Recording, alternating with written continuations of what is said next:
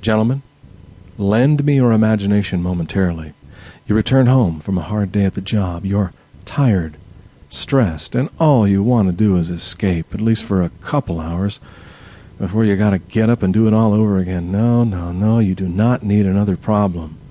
Yet the very first thing you see as you walk through the front door is your wife intimately entwined with your best friend.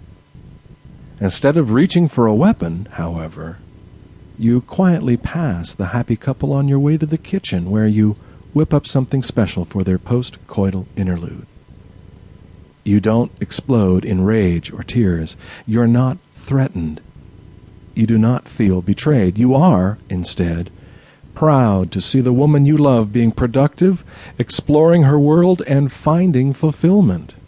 This is the reaction of a real man, a man keeping pace with the demands and desires of today's woman, helping her become who she wants to be without judging her. You are a man today's woman can count on. You are the new man of the 21st century, non possessive, non judgmental, inoffensive, and helpful. Uh, how did you become this new man? Well, by undertaking the many changes outlined in my book, of course.